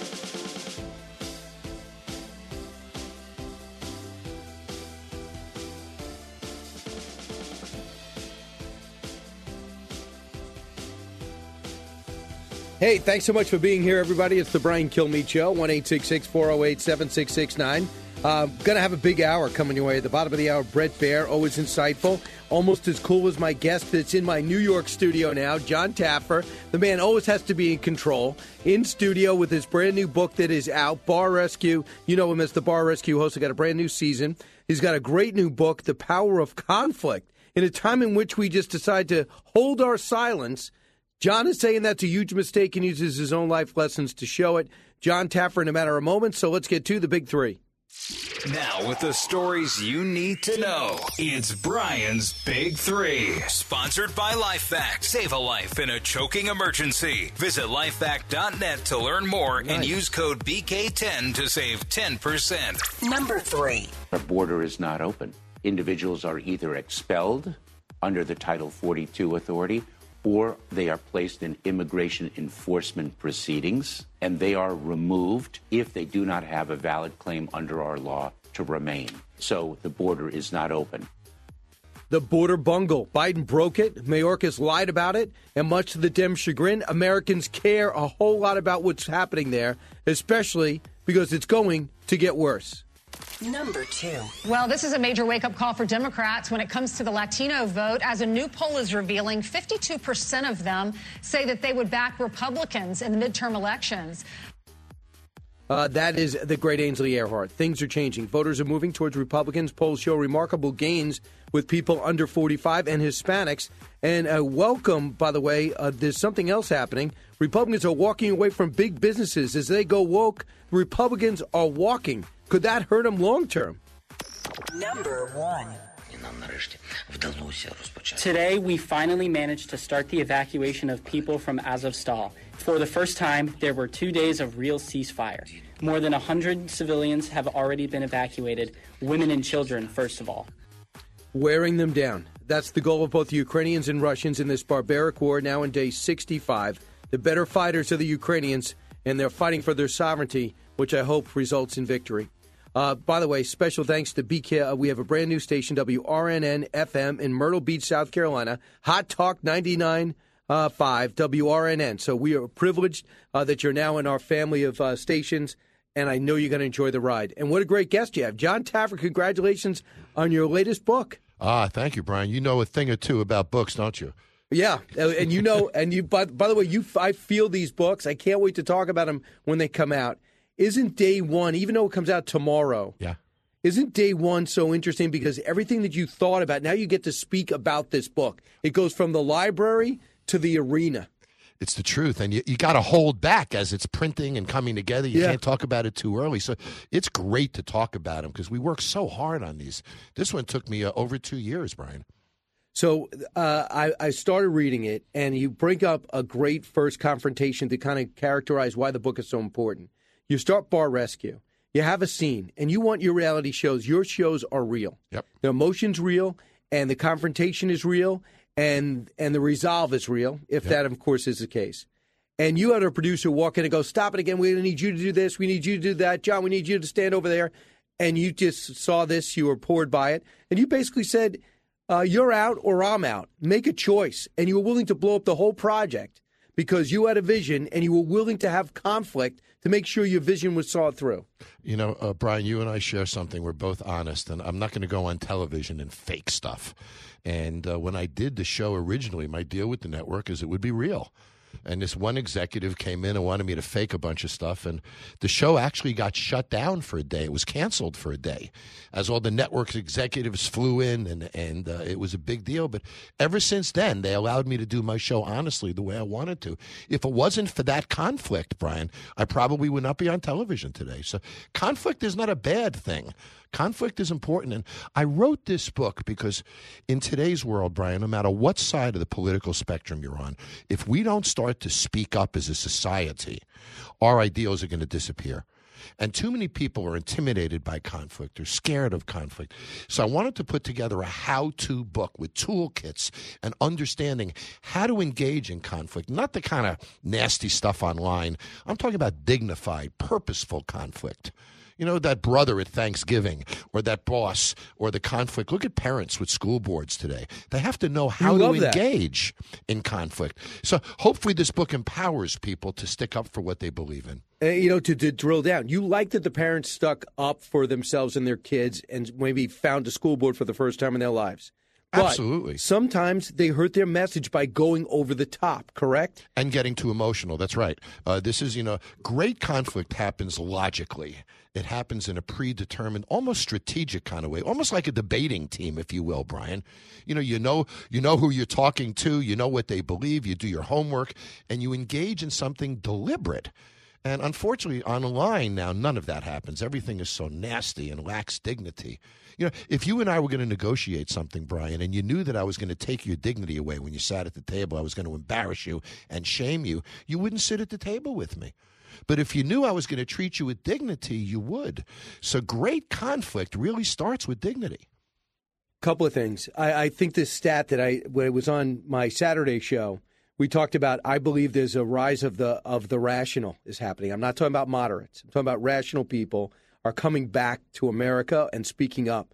But this guy, uh, one of my guests, say did they did an extensive study. They say two thirds of Americans decide to self silence rather than speak up when they disagree with someone. Two thirds. They just scary. don't need it. So, how do our ideals continue if two thirds of our society doesn't stick up for those ideals? That's why I wrote the book, Brian. I wanted to empower those people. I wanted to give them the confidence and help them understand that their opinion matters. And a lot of the book talks about that, that your opinion matters. Don't discount yourself. And then there's the physiological part, Brian. You know, people who are submissive, who hold things in every day and never stick up for themselves, there's bad physiological effects that happen from that as well. It's not healthy. Uh, Jon, uh, it's safe to say that you don't hold anything in. That's not going to be your problem. You'll turn an ankle before you'll get an ulcer. That's true. That's true. That's, I've seen you in real life and on television, which is real life. So here's the risk. People listening to us right now. Yeah, if I go and say that to my parent, to my boss, to my friend, to my spouse, I have to risk blowing up that relationship. What's Jon Taffer talking about? Uh, confrontation. There's Well- so much many downsides to it. Well, you're right, but that's the whole point of it is how do you engage with your boss and not lose your job? How do you engage with your boss? What are the systems of that? How do we engage in conflict? You know, if you're a Fox watcher and you're going to argue with the other side of the political spectrum, I suggest in the book, watch MSNBC for a while. Understand what the heck they're talking about so you can engage better. You have to understand your opponent. And and if you do, whether it's a boss, whether it's a parent, whether it's a school system, there's ways to engage in conflict that is meaningful, not destructive. Understood. Uh, I get that. Um, now, a couple of things that you do that I notice right away. So you'll do a nod. So uh, you'll come up to me. I'm a, I'm owning a restaurant, and uh, you're trying to get get through to me, and you'll say, "Listen, I think what you want to do," and you'll start nodding. Is that subconscious or is that a tactic? Oh, it's purposeful. Also, when, when people are talking to me, I'll put my hand on my chin. I want people to think that what they say matters to me, that I respect them. And on that basis of respect and listening to them, I can engage in meaningful conflict. If I don't respect them or listen to them, it just becomes a screaming match, Brian, and we don't get anywhere. This is about being logical and being practical and understanding your opposition and strategically going at it to make a point. Understood. So, uh, for example, body language wise, some people um, will lean against. So, if I'm talking to you, I'll lean against the wall. I'll, I'll fold my hand. I'll listen to you. But if I back up and listen, people get the understanding that you are, as opposed to turning away and walking away. If you turn away, or if your body language with your with, with your legs crossed or your hand behind your head, which means superiority, do you get the do you get into some of that? Absolutely. Uh, uh, you know, I look at crossed arms, I look at body language, I look at tightening muscles. I mean, those are the signs that tell you you're not getting through. And if you're not getting through, the conflict is worthless. So you have to understand the other side. And we talk about so much of this in the book and the tool kits that we give. Help analyze that. You know, Brian, if I'm talking to you and you cross your arms and step back, there's no point anymore. You're not accepting what I'm saying. So I sort of blew it already. I need to pull you back in somehow, and I need to get your hand back on your chin and get you engaged with me. And great conflict happens when both sides are engaged. What about repeating their point? Well, you, you know, repeat think- their point and then you bring up your point. And don't think- use the word but, use it and. I, I completely agree with that. Not only is that respectful, it's showing them that you listen to them. So you're saying this, you're saying that. Yep, I can understand how you feel that way. And I have a view that might, you know, have so. So I'm with you 100%. Acknowledging is part of respect. Right. And and the other thing is, as confident as you are, I think the more confident people know, the more they're willing to understand that maybe they need to know more. I think the the smarter people are, the more they realize they have to know more. There's nothing wrong with maybe realizing you're wrong. And that comes out through confrontation. sure people does. have to be mature enough to admit it. Uh, has that happened to you? Absolutely. You know, there's a great story in the book we talk about with Roy and Walt Disney. When Walt Disney would have spent them at a house and home, they would have gone broke many, many years before they were successful. Roy controlled the checkbook, and they were making the movie Snow White, and we talk about this in the book. And there were some glitters, some uh, defects in the film in the movie Snow White. And Roy goes, Walt goes to Roy and says, "I need to fix this. It's one hundred fifty thousand dollars." Roy wouldn't let him do it. And if you watch the Snow White movie to this day, you'll see that defect in the film. It was conflict that created the success of Disney. The conflict between Roy matching the dollars and Walt watching the creative, and it was the combination of both that made it successful. Yeah, you know we're gonna um, have we have something special prepared for you when you come on One Nation this weekend because uh, I know you're going to be on the channel. Do it a little bit different, but I want to just play a cut from your new season of Bar Rescue. Let's listen. Stop! You picked up that bacon with your bare hands, then put your hands all over this plate. You're gonna f- kill somebody. You put gloves on your hand, go touch raw chicken, then touch every handle in this kitchen. What the hell are you guys doing? How did that come out? you know, that is not the kind of conflict I recommend in a book. As you know, bar rescue is a 30, 60 day process that I do in four days. And, you know, when I go to, uh, to these bars, Brian, that, you know, they've been told their bars are terrible. They've been told their bars are dirty. Their employees have told them this for years. So I have to say it in a way that gets noticed. I only have four days to do it. So I get loud on purpose. Believe it or not, that's not anger. That's very deliberate. And it's me engaging in what I'll call high volume conflict to affect a change very, very quickly because I don't have the time for 10 conversations. Understood, and people should understand that. I mean, uh, you don't want to give away your tricks, but there's ways that you get people candid. It's well thought out and very sophisticated, so that when people get you get them in their real environment. Yeah. Also, they have to understand your intention, Brian. You know, in bar rescue, I always get my hug in the end, right? So they understand when I'm screaming and yelling and, and ranting and raving that I'm well intended. I'm trying to help them, not hurt them. So that's got to come through in conversations too, that you care about the other side and you're well intended. You got to go do a TV hit, but Jon, before you leave, there's a sense even in pro sports that coaches today do not coach like they used to. Even in the army and in the military, the academies, they don't do the screaming. They don't. They don't go through the Parris Island like boot camp. Um, do would you take that? Do you take that into account that today, uh, today's younger generation does not want that, and does that play into maybe what Jon Taffer was like in the '90s as opposed to 2022? No, you know, I, I believe that we still need to do those things. You know, coaches push athletes to be their best. They push them to exceed even their own expectations of performance. That doesn't happen if somebody isn't pushed. Either they push themselves like a Michael Jordan did, or they have a coach who pushes them. I'm all in favor of that style. It's funny when Marshawn Lynch was on Bar Rescue, he told me what a great coach I would have been. Yeah, I know. I saw you did that. Uh, of course, the outstanding uh, Raider and Buffalo Bill running back.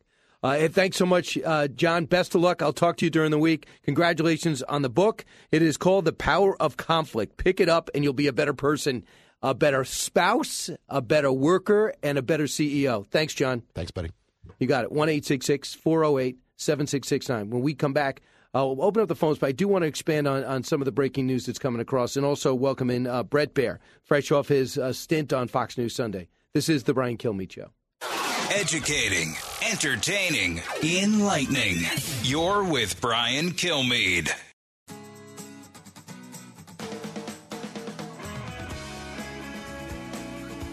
The fastest three hours in radio. You're with Brian Kilmeade. Would you be okay if Donald Trump were president, if he created this disinformation board, governance board, or if it is in place and he wins again in 2024, that he's in charge of such a thing? I believe that this working group that gathers together gathers together best practices, makes sure that our, our work is uh, coordinated, consistent with those best practices, that we're safeguarding the right of free speech, that we're safeguarding civil liberties, I think is an extraordinarily important endeavor. that was a great question, and I can't believe it came from CNN. But because it's so astounding, some of the things that are happening right now, and you, they have to at one point in the lunchroom or at the sports bar say, maybe we were all a little over the top. That everything we thought that Trump did was insidious and and uh, diabolical, and now they set up a disinformation bureau led by a woman that, at the very least, has a track record of not being able to pick up disinformation, like for example the Hunter Biden laptop and the whole Russia hoax. Remember, so. Here is Devin Nunes on the timing of this and how it relates to Truth Social being the number one app. That's Donald Trump's app, which, by the way, I already have 22,000 followers. Uh, and Twitter being the third biggest app. And I've added 90,000 since Elon Musk has made the moves on the purchase. Cut 19. I think that's a direct attack on what we are doing at Truth Social uh, because we can no longer be canceled. So now what do they have left to do? We're going to protect our users from this new phony government disinformation service. And the fact that they would use some derated TikTok star that is the queen of disinformation herself on the Russia hoax and the laptop from hell to head this up is really the height of hypocrisy that's that's so unbelievable. I who I've spent so much time in Washington, I don't think I've ever seen something so ridiculous. And it just, I don't even know. It's so stupid. I almost wonder if it's a distraction from the border conversation. In the big picture, on the Musk situation, I thought Newt Gingrich really put it well with Maria on Sunday. Cut 21. Well, I think it's a, another example of Elon Musk being unbelievably smarter than almost everybody else. He took everything pollsters and social analysts have been saying and political analysts uh, put it into a couple of very simple tweets, or a couple of simple stick figures. Back in 2008, he was sort of a liberal, and the liberals were fairly close to the center. Then in 2012, he was beginning to be sort of in the center, and the liberals were going to the left. Now, today, he finds himself to the right of center, and he finds the liberals have gone crazy. They're so far to the left. And meanwhile, the conservatives in his stick figures are about where they've always been. Very well put. He actually did make stick figures and shows him where he is politically, center right. Uninteresting. That drove everyone crazy. Hey, when we come back, uh, Bret Baier, fresh off his successful run on Fox News Sunday, uh, we'll talk to him about what's breaking today. Don't move. You're listening to the Brian Kilmeade Show. So glad you did.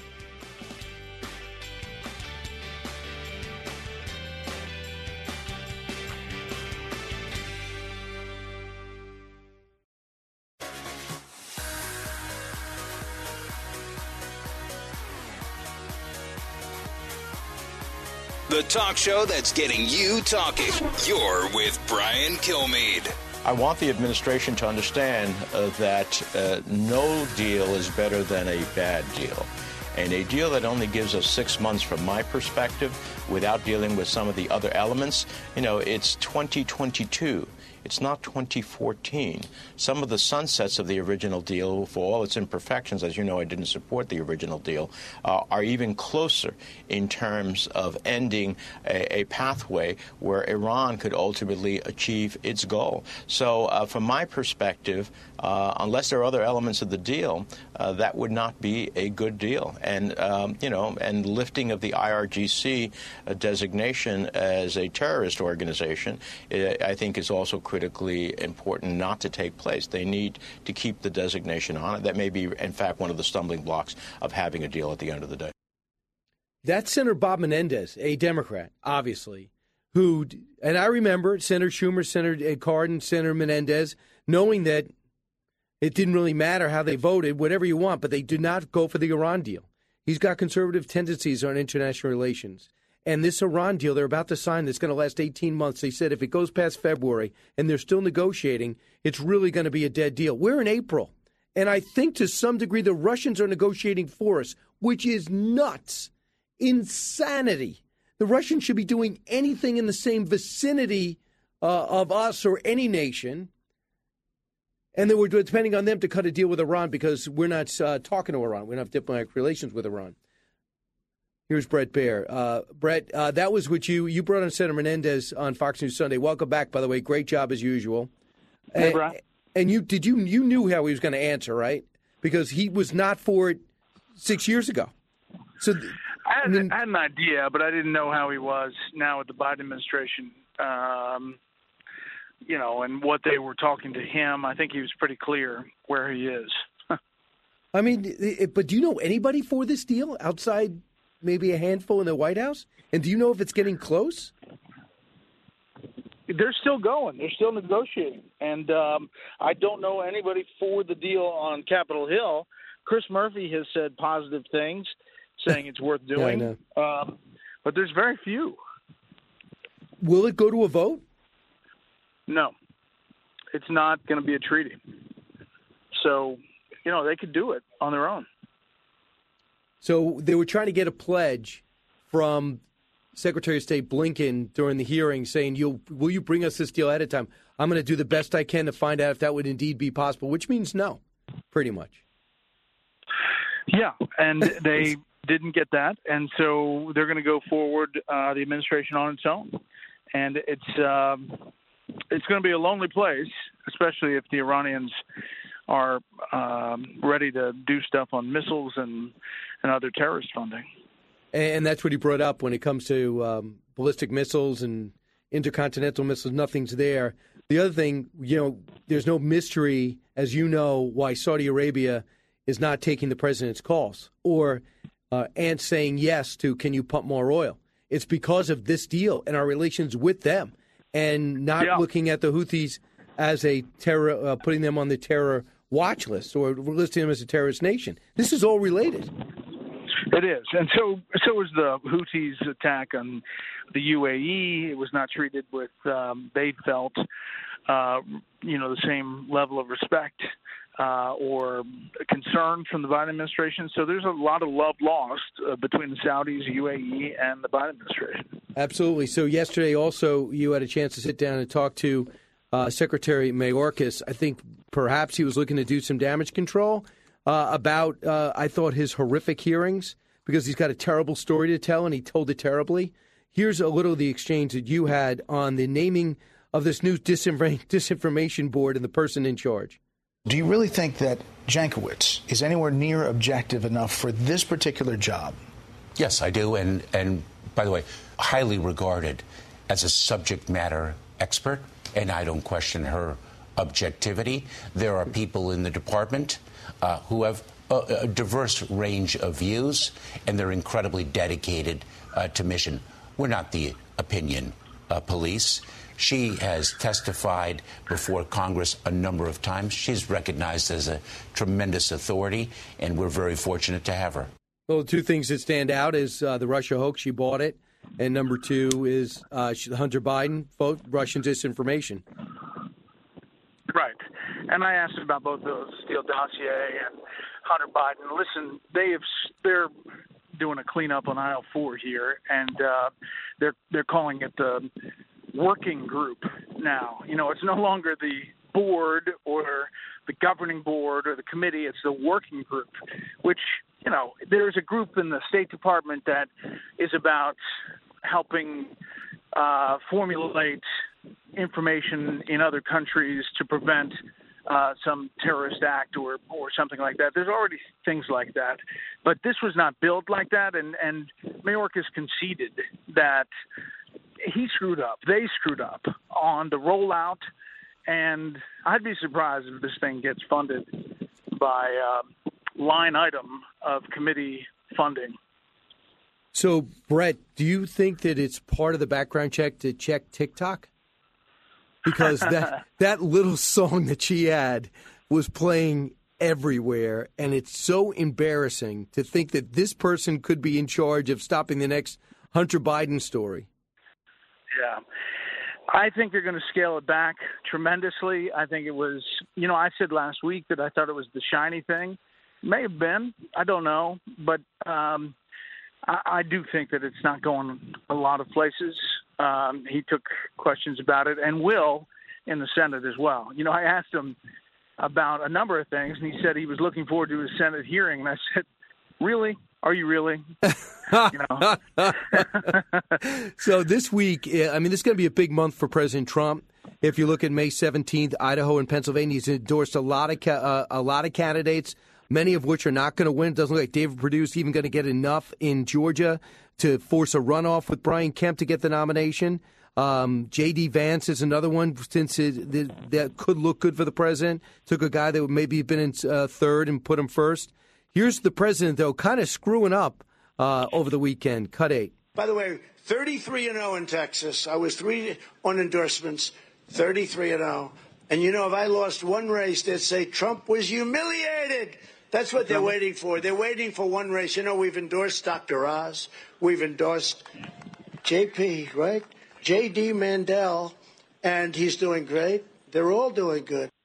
Mm, JD Vance. That's a big Not- problem. That's a big problem. If you are JD Vance or his campaign and you're doing a closing argument, and your closing argument is that the former president of the United States has endorsed you, so you need to get on this bus, and yet he says JD Mandel, the name of your closest opponent, and Mandel tweets out, "Thank you, Mr. President, for the endorsement." It's it's not good.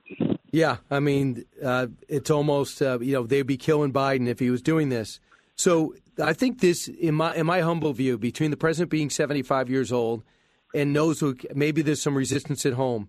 If he comes out, and I, th- I expect him to lose, and Brian Kemp, I, I think deserves to win in Georgia. David Perdue's not a strong candidate. I don't know how many times he has to lose before we realize that.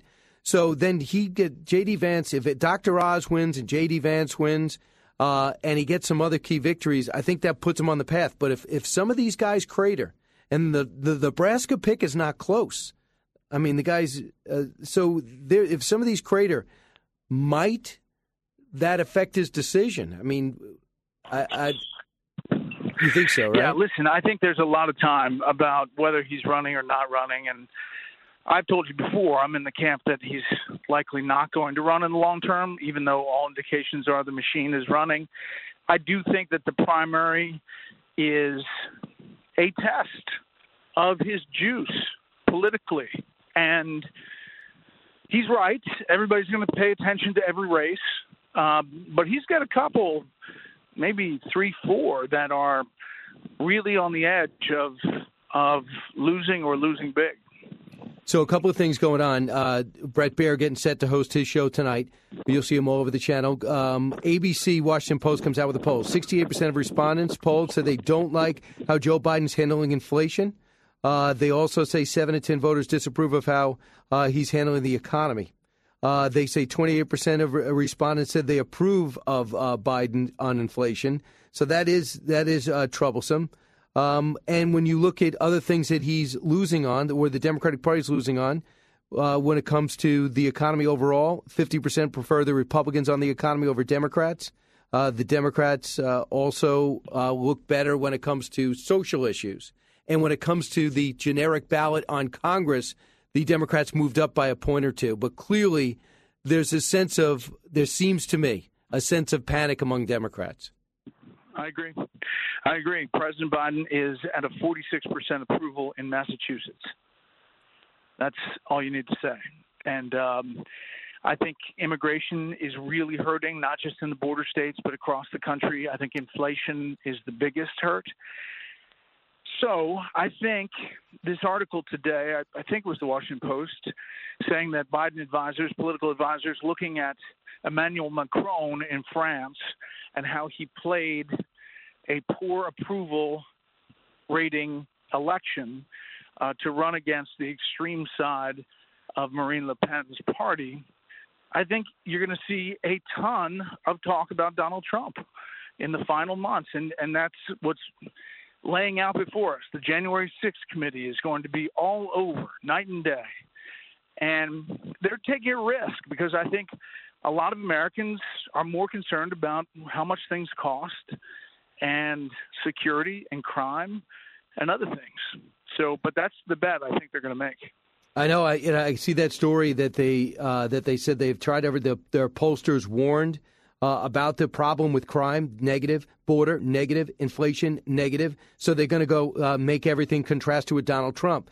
The other problem is there's a lot of things that were going better under Donald Trump, and there a lot of people didn't like him. But when you look at the border, when you look at inflation, when you look at the economy, when you look at the the state of the world, when you look at the the Abraham Accords, a lot of people are saying, "Well, wait a second, you know what's going on here." So there, that might not be a comparison Republicans run from. The other thing to keep in mind too, this reminds me a little bit of what Barack Obama did for his reelection. Remember, you know, the numbers were down. Of course, he's got he was a great speaker. He's got a lot of charisma, but his numbers were down. People were tiring, and they decided to vilify Mitt Romney and make him the worst person ever, uh, a horrible white person who didn't like poor people, and Think that about helped. how quaint that is now. You know, a binder full of Women. whatever, and the dog on the top of the roof. I mean, think about all the things that we're focused on. Yeah, uh, and now these are much bigger issues. Th- uh, Bret, I have not gotten a good answer for this, and don't don't don't blame yourself if you don't have a good answer. Why could George Allen's campaign? He came out and said Vakakta. Who's this guy following me around with this Vakakta camera? And that really, uh, that really hurt his chances of being president. But he lost to Webb because of that in that close Senate race to get six more years there. And now we're in a situation where people are making more Trump than anybody else, but making things that would have destroyed any other candidate or destroyed candidates in the past, and they just kind of walk through them. How do you explain what's changed? Well, I think Trump changed it. You know, um, he he definitely did. And think about all of that campaign and all the things that were said that were the last possible thing that a politician could do to get elected. I like people who weren't captured. Talking about John McCain, you know, all the stuff Worst. about the Access Hollywood tape. Think about what we've been through. So I- I don't know if the bar has been raised. It's definitely been raised for Donald Trump, um, but maybe it's been raised across the board uh, for politicians, which is why you have some, you know, playing to the extreme. Uh, I do think much of the country is still in the same spot, though, center, center right, and uh, in a place where um, that eventually is going to appeal to a large demographic. You mean center right, like that uh, Elon Musk sketched out? Yeah, exactly. I mean, people are not buying the progressive woke stuff, and um, so that's a challenge for some Democrats. And the last thing was for Republicans, they just talked about how the Republicans have changed. They used to be the party of big business. And now, between the fights that they had uh, in Georgia and then the latest one with Disney, they're kind of feeling comfortable walking away from big business. Does that muddle their message of free market enterprise? And It does. It does. I don't. There was a win in Disney. I said this last week. Um, you know, the Republicans down there and DeSantis could have walked away with a physical win politically. I think you know it's a wash uh, if you start saying you're going after a business in one way or another, despite what they've done. You know, so it's a different message. so I really believe, Bret, overall, we made America smarter in this, these seven minutes we just spent together. I think so. I mean, I really feel happy about it. Right. That's good. I don't even think you have to go to work today. You've already accomplished a lot. I'm done. I'm actually done. No, do me a favor. I can't get a fill in at the last minute. I do the schedule. So just do special report, and then I'll get you off tomorrow. Okay, that sounds good. I'm in. All right. All right. Thanks, Bret. Appreciate See it. The great Bret Baier. Great job last yesterday on Fox News Sunday. 1 408 7669. We'll finish with a flurry of calls. Brian Kilmeade Show. Learning something new every day on the Brian Kilmeade Show.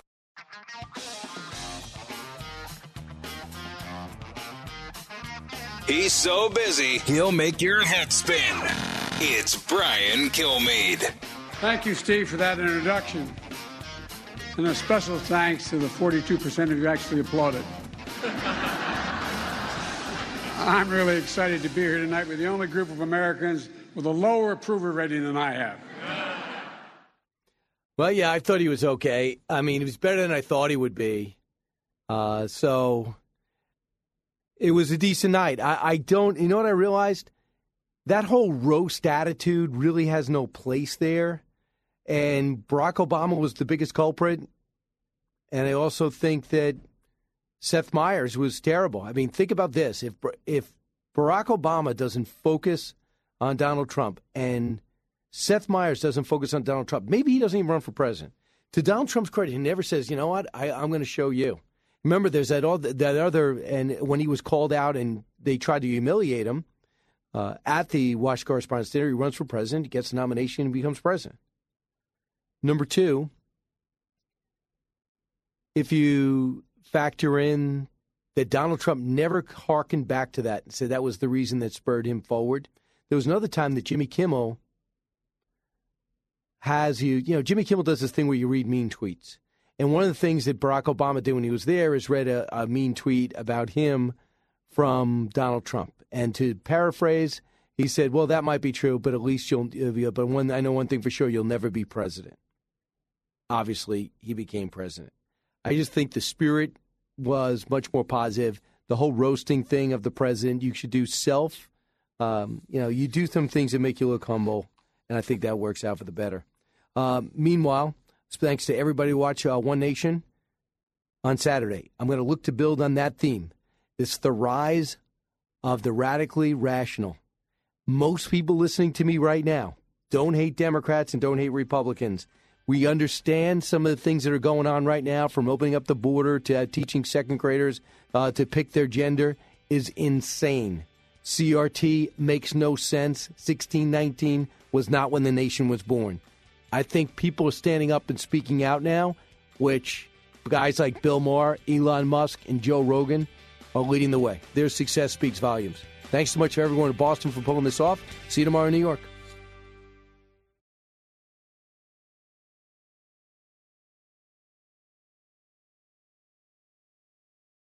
From the Fox News Podcasts Network. In these ever changing times, you can rely on Fox News for hourly updates for the very latest news and information on your time. Listen and download now at foxnewspodcast.com or wherever you get your favorite podcasts.